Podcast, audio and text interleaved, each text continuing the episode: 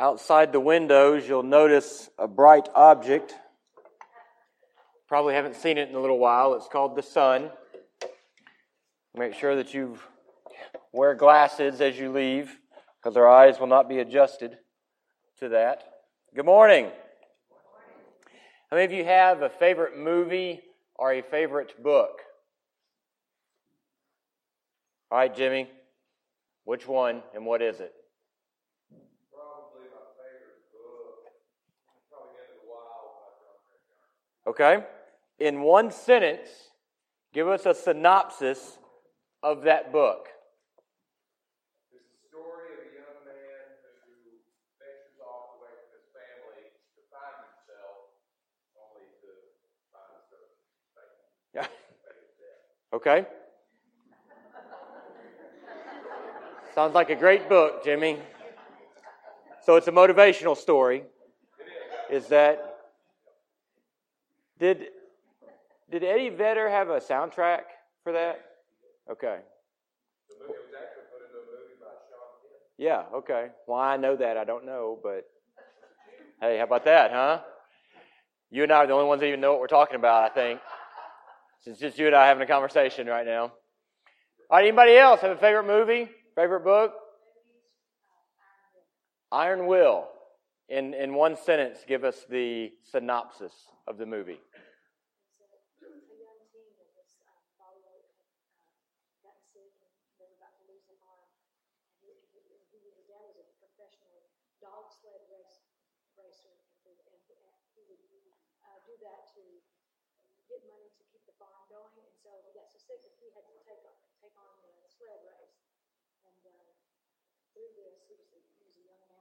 several men that were older than him through this race.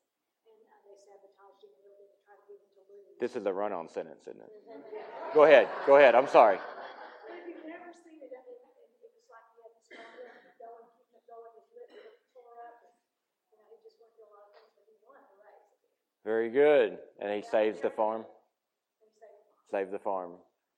There are other ways to raise money besides your lips freezing off. I feel like, but anybody else have a favorite book and or movie? Of course, now that people have had to share, nobody's like, "No, I don't. I don't even read. What are you talking about?" Okay. Can can I have a one sentence?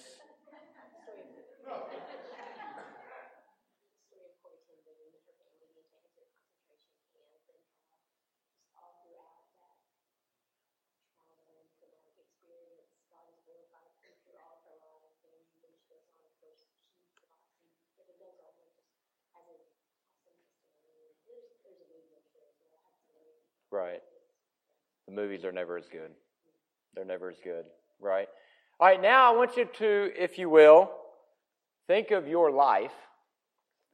And if your life were a movie, or if your life were a book, what is one sentence that would describe that?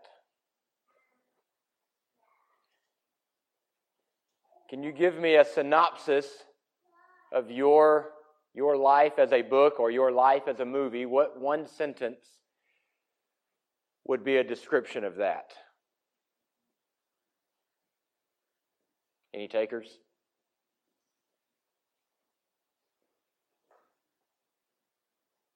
Is it difficult? No? Yes? Are there certain words that you know would need to be in that sentence?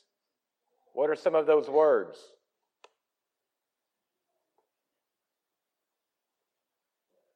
Blessed? That's good.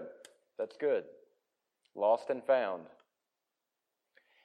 I say all that because where we are today in in uh, in First John, we start chapter three here, and we're only going to get through one verse today because it's really something I feel like we need to to camp on for just a minute and, and kind of go over and look at, at some other parts of Scripture as to what this really means.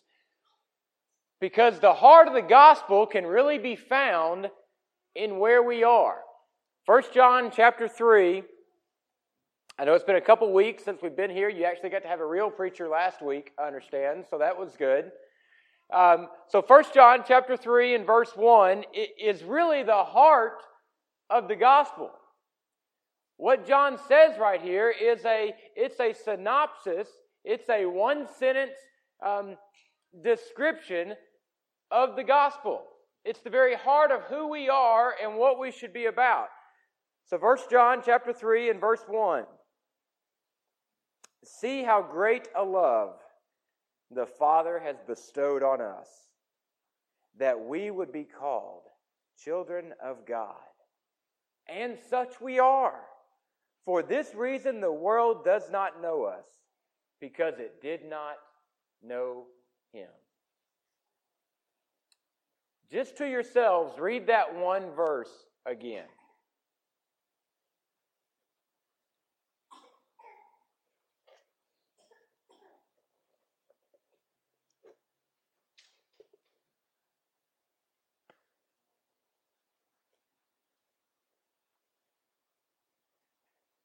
This is who we are, and look at how this wraps up everything about who we are in this one verse. First of all, the word that kind of jumped out at me when I read it is we, we see, see how great a love the Father has bestowed on us, has granted, has given. This is different than that type of that type of inheritance where you've been born into something, and so because of that, because of being born into a certain family, there are things that um, that are just kind of it's known that you're going to be that you're going to have because of what your last name is. This is a different type of, of setting. This bestowed means that it was not yours. This was not your gift but yet it was something that was given to you. It was bestowed to you by someone else. It was theirs, and they have now given it to you. Which leads me to our next kind of thing that we need to talk about in this is that we are adopted sons and daughters of God. He's adopted us into his family. So that's where I want us to camp on a little bit today and to understand what does that truly mean. We've seen that in other places in Scripture where we're called uh, that we are adopted into His family, or you've heard it talked about. But what does that really mean, and what's the significance of it? But then, more specifically, I want us to look at the ramifications of adoption. What does it mean that we are adopted into the family of God? As adopted children, this adoption means that the Creator, by grace, has made believers members of His family with all the rights and responsibilities that go with that status. With all of the what? Rights and responsibilities that go with that status. Why did God choose to adopt you into his family? Look around. Why did God choose to adopt them into his family? Can we answer that question? The only answer to that question is by grace. Because of his grace. Because of his loving kindness. Because he is God and you are not. He has chosen to adopt us into his family because that is the very nature of who our God is. The reason that he does those things that don't make sense to us is because he's revealing something to us about his nature. So, what does he reveal to us about his nature? That he gives things to those that do not deserve, not because of them, but to, remember we talked about lifting him up? But to expose the greatness of himself. Sometimes we get that backward. Sometimes we get that backward that I've been adopted into his family because of me. Because of why wouldn't he want me in his family? Right? I mean, I'm a great guy and I I bring a mean green bean casserole to Thanksgiving. So who wouldn't want me in their in their family, right? And we get that turned around, but in reality, we should be looking at it through the lens of the fact that God has chosen and has adopted me into his family does not show the greatness of me, it shows the graciousness of him. How loving kind he is, not anything in and of ourselves. But with that adoption come those rights. It comes those rights that, that we see in Scripture that he says we are co heirs with Christ. You ever thought about that? What that means? Co heirs with Christ. Meaning all those things that God has given his Son are, are there for us as well. Doesn't that kind of, A, freak you out a little bit? But for sure, have you just standing in awe as to who God is and to why He would adopt me and have me be a part of that? I mean, that's a big deal. That's a big deal that He calls us co heirs with Christ. Those are some of the rights that we have. But it also comes with responsibilities. What are those responsibilities? We talked about it a little bit this morning in our opening. We have a responsibility to make Christ known. We have a responsibility to live in such a way that our righteousness shows who's, who we belong to. How many of you have talked to your children about what your last name means and about their behavior when they leave your house, how it reflects not only themselves, but it reflects you and it reflects your family?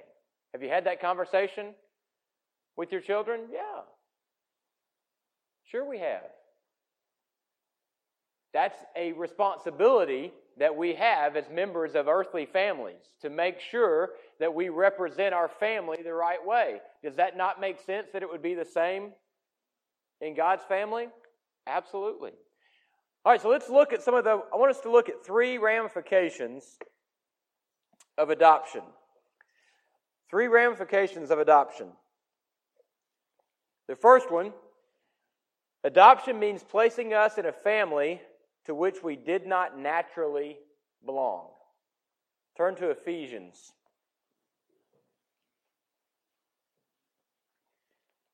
Ephesians chapter 2.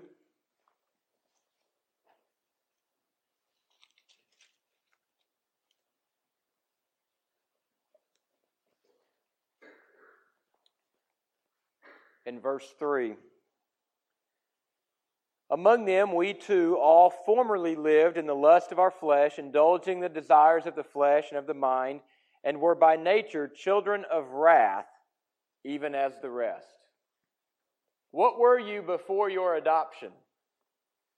You were not children of God, but you were what? What does Scripture call us? What does it say that we were? Children of wrath. What is wrath? That's destruction death. Now, we don't like to call ourselves that because we like to paint ourselves in a little better light than being a, a children or a child of destruction. But in reality, before our adoption into God's family, that is who we were. That's the trade that was made when God decided to adopt us. We went from children of wrath to children of God. That's a pretty big ramification of adoption, isn't it? And it makes sense as to why, when we go back to, to 1 John in chapter 3, in the verse that we looked at, what does it say at the, at the end? For this reason, the world does not know us. The world does not know us because we used to be this, and now we are that. And if they are still this, they don't understand that. Y'all follow? So why are then are we surprised when the world treats us bad? Why do we get our feelings hurt so easily because of that? Why are we concerned with, with persecution or why are we concerned with, with how an outside world doesn't understand the mindset that we're coming from? We probably spend too much time as a church, and I don't just mean Dayspring, I mean the church universally, spend too much time concerned about how the media or the newspaper or the, the world in general treats Christians and, and, and less time worrying about just us being who we should be as children of God. Why is it always a shock to us that they don't understand our viewpoint? Is Scripture not very, very clear here? So quit worrying about it. Quit worrying about the fact that the media is going to cover Christians in a very negative light. Guess what? They will. Guess what else? It's going to get worse. Okay. Quit spending so much time worrying about that because we're not accomplishing anything. That's not going to change. They do not understand who you are. They do not understand why you would, on purpose, put something else above you. That's not the way children of wrath think. And you are no longer that. So quit trying to think like they do. Quit trying to understand why they don't understand the way that you think. We're wasting time trying to get people to understand something that they cannot and will not be able to understand, save for the Spirit of God entering into their life and removing those blinders. So let's not spend so much time concerned with that. And let's spend more time concerned with who we are and who we should be. Does that make sense? Second ramification of adoption that we have is that adoption means freedom from the law.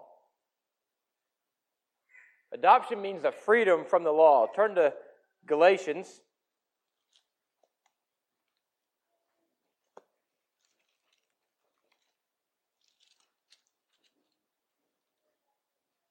Galatians chapter 4 verse 5.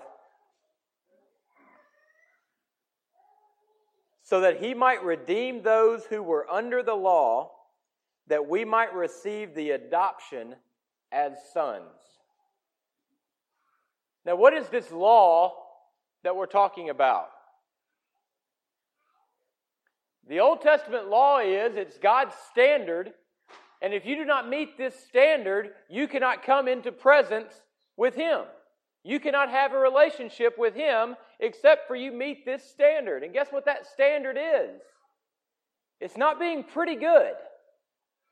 It's not being at Sunday school three out of four Sundays a month. That standard is complete purity, holiness, and perfection. That is the standard that allows you to walk into the presence of the Holy of Holies. That's the standard. When you read through the Old Testament, how much of that do we see about the law and we see the, the order of the sacrifices and how often they had to be done and even the ones that could, could do the sacrifices, it had to be the priest and he had to do it a certain way and there were all of these rules and regulations. Why was that so? The point was not to show how much of a rule follower God is and how much of a rule follower we need to be. The point was to show how unattainable God is, except for the need for Christ. Even in the Old Testament, the reason for all of that was to point people toward we need a Savior because we cannot do this. We cannot we cannot continue to sustain this. It's an unsustainable process, this law that we are under, this burden of the law that we cannot, will never, ever ever be able to meet. So, all of that, as you read through the Old Testament, again, how many of you have friends that are unbelievers and they, they point to the Old Testament as it being absolutely crazy? And how can you believe this stuff? Because if that's the God that you serve, I mean, he's got some really whacked out rules and laws in there. Have you had that conversation? And you read some of them and you're like, yeah, you're kind of right. There are some really weird rules. But look at it, take a step back. Do you know why those are there? Because God knows the New Testament was coming. He doesn't see time in the way that we do. And so those are there and in place to point people so that it is obvious to us we cannot do this. There is a need for a Savior. We have to have the Messiah. And if there had been rules that made sense to us that we could all follow, guess what? We would have thought we could do it ourselves. There are even people today that think that they could do it themselves, and there were back then in the Old Testament days. It's why the priests wore all the garb that they wore. They tried to do everything themselves. The point of the law was always to point to Christ, to point to the need for a Messiah, the need for a Savior. This is what adoption does it removes us out from underneath that law and says, Guess what? You, you are my son. You get to come right in. As I read these verses, I kind of think of when I was, um, when, when my dad worked for the city of Hot Springs, he retired as the city manager. And it was kind of a weird deal when it was an older building, and, and when you go in to the city hall. The city manager's office was over on one side, and you, you don't get to just roll into the city manager's office. You have to have like an appointment to go see the city manager, okay? And if you don't have an appointment, then you go talk to this other little person, and and they'll state your business and all that, and they'll try to make an appointment. But there was actually a little thing where they buzzed you in, like the door stayed locked unless she buzzed you in. But here's what was cool because of my relationship with the city manager. I could walk in, and the lady sitting in the, the window, the desk, would just buzz me in. I didn't have to have an appointment. You know why I didn't have to have an appointment? Because I was his son. That's how it is with us and with God the Father. How cool is that? We don't have to do all these things. We just have to call out and say, I'm your adopted son. I'm your adopted daughter. You've chosen me. So when he sees us, he buzzes us in and invites us in. That's a cool thing. And that's a major ramification of adoption. The third ramification of adoption means we have full privileges of being in God's family. Full privileges of being in God's family. Look in Romans. Romans chapter 8.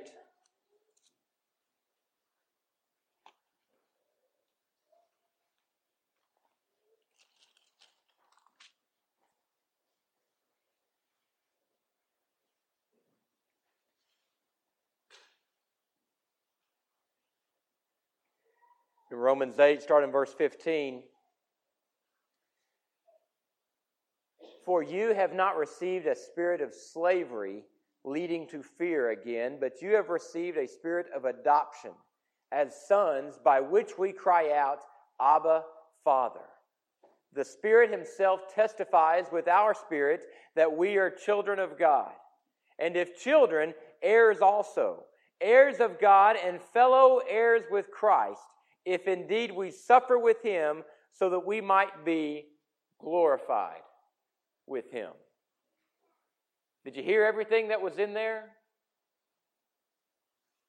The full privileges of being a part of God's family. I mean, we are no longer slaves. You're no longer slaves to the law and slaves to everything that that brings because being under the law means certain destruction because guess what? You weren't going to meet the law. It wasn't going to happen. And some of you are really good people. And I hate to be the one to break this news to you, but you weren't going to meet it. To try to live under the law meant certain death and destruction for you and an eternal separation from the Creator. That's just who we are. But the privilege, the privilege of this love that the Father bestowed on us, the privilege of being an adopted son or daughter of the Creator means that we no longer have this spirit of slavery, but that we've received a spirit of adoption where we get to cry out, Abba, Father. And you've heard it before, and we, we've discussed it. This, this phrase, this terminology of Abba, Father, is a very intimate term. It's different than just saying father or dad or in that, but it's more of a, a daddy or an intimate type of relationship and knowledge of one another that that's what we now have as an adopted child of God. We get to call him Abba Father. I think some of the reason that we struggle as believers and we struggle as churches is that we've gotten over that fact.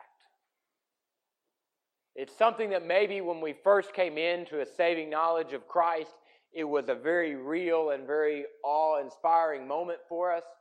But as life has gone on, we've kind of gotten used to that fact. And it's not as big a deal to us anymore. Isn't that sad? but I think that it's true. The moment that you lose the awe that you have the ability and the right to call the creator of the universe Father is the moment all these other things start slipping. When we lose the awe and wonder that I am an adopted son of the God of the universe. Little bitty me can be buzzed in to the throne room of God simply because of the relationship that I have with Him, that He allows me to have with Him. But we roll in here like God's lucky that we came to church today. Don't we? We roll in here like we should get to have a say as to what songs we sing and what brand of coffee we brew and what color the chairs are and because I'm a card carrying member of the church, right? So we've got this and we've got that. We have nothing we have absolutely nothing except to get to cling to the fact that there is the God of the universe that says, I no longer have to be a slave because I am a child of the King. And the only thing we should even be concerned about is making sure that He understands how appreciative we are of that love. And if we do that, our love for one another, our brothers and sisters, that's just going to naturally flow. And if that happens, guess what? We're not going to be just real concerned over the pitch of the roof or the color of the chairs or the songs we sing or the brand of coffee that's brewed. And, and I'm nobody has said anything about the brand of coffee that's brewed. Larry, don't. That's Larry's already throwing Jeff under the bus about the coffee. So, completely random analogy. But you understand what I'm saying. is that sometimes believers, we get so caught up in all these other things. If we would just be so absolutely outside of our mind, in love with who God is, because of what He's done for us, we wouldn't have time to worry about all this other stuff. Would the world understand that? Absolutely not. And because they couldn't understand it, is why they would be drawn to it. Do you know why people go to the Ripley's Believe It or Not Museum? Because it completely wigs people out. Because we don't understand what all that weird stuff is that's in there. And so we have to see it. We have to go find out about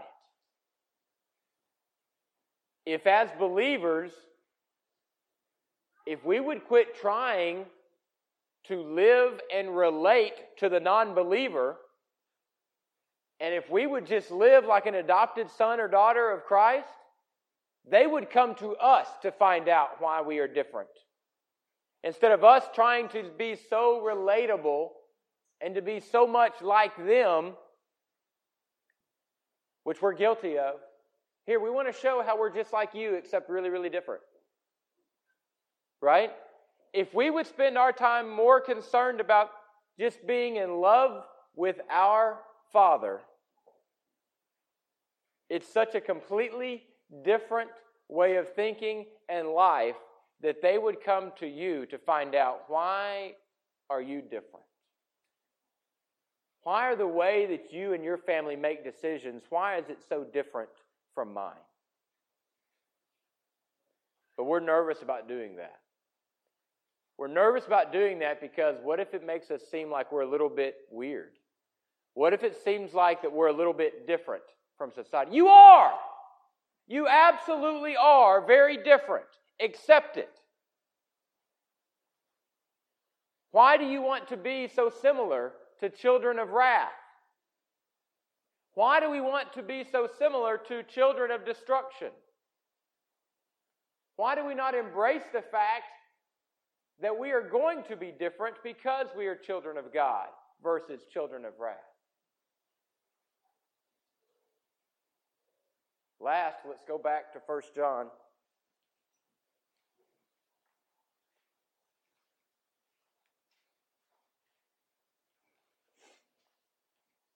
The last thing I want us to see here in 1 John,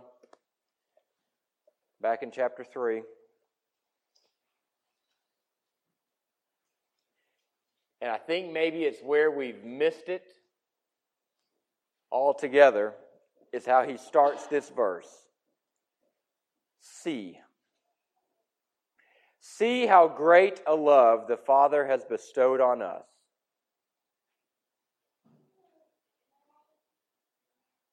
It's a verb. See, look, observe, study, know.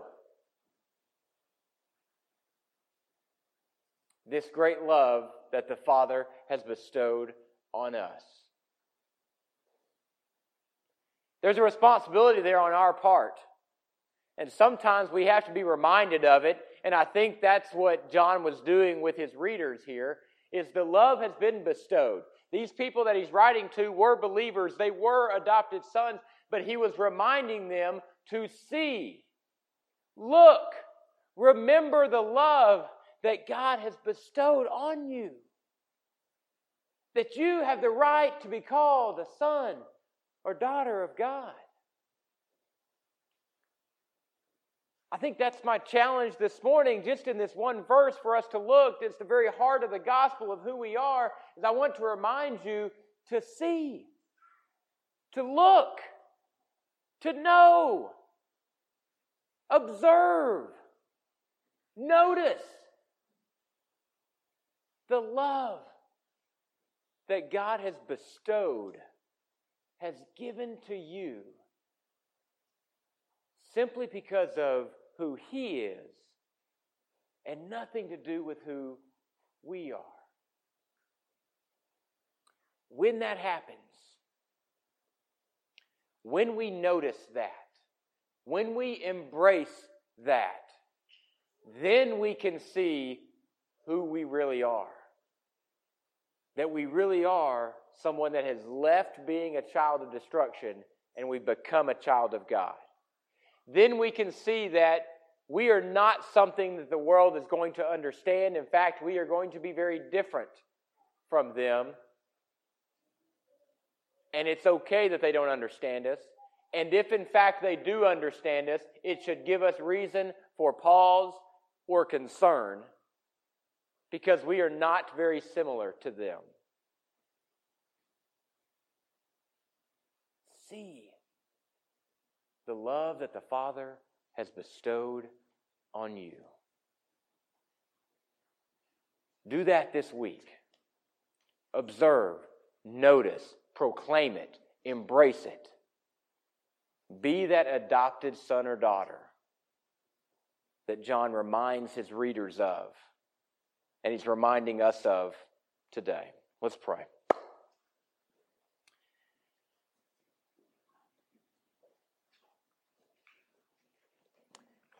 Father, the idea that you have adopted us, you've chosen us, you've pulled us into your family without any anything, any action on our part. Father, I pray that it's something we don't get over. But Lord, I pray that as we leave here this morning, that more than anything else that was heard, I pray that we hear John's uh, command for us to see the love that you've bestowed on us. Father, I pray that we're reminded of that love this morning, and that, Father, this week we live a life that demonstrates one that understands who we are, out from underneath the slavery of the law, but that, Lord, we are free in you as an adopted son or daughter of the Creator. So, Father, even now as we close in a time of worship, I pray that we do it with open eyes of the love that you've given us. We pray this in the name of your Son, Jesus.